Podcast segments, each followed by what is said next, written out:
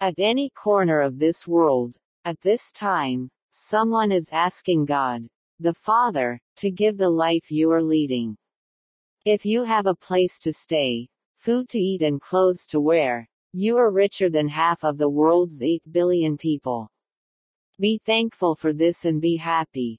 As the thought, so is the life.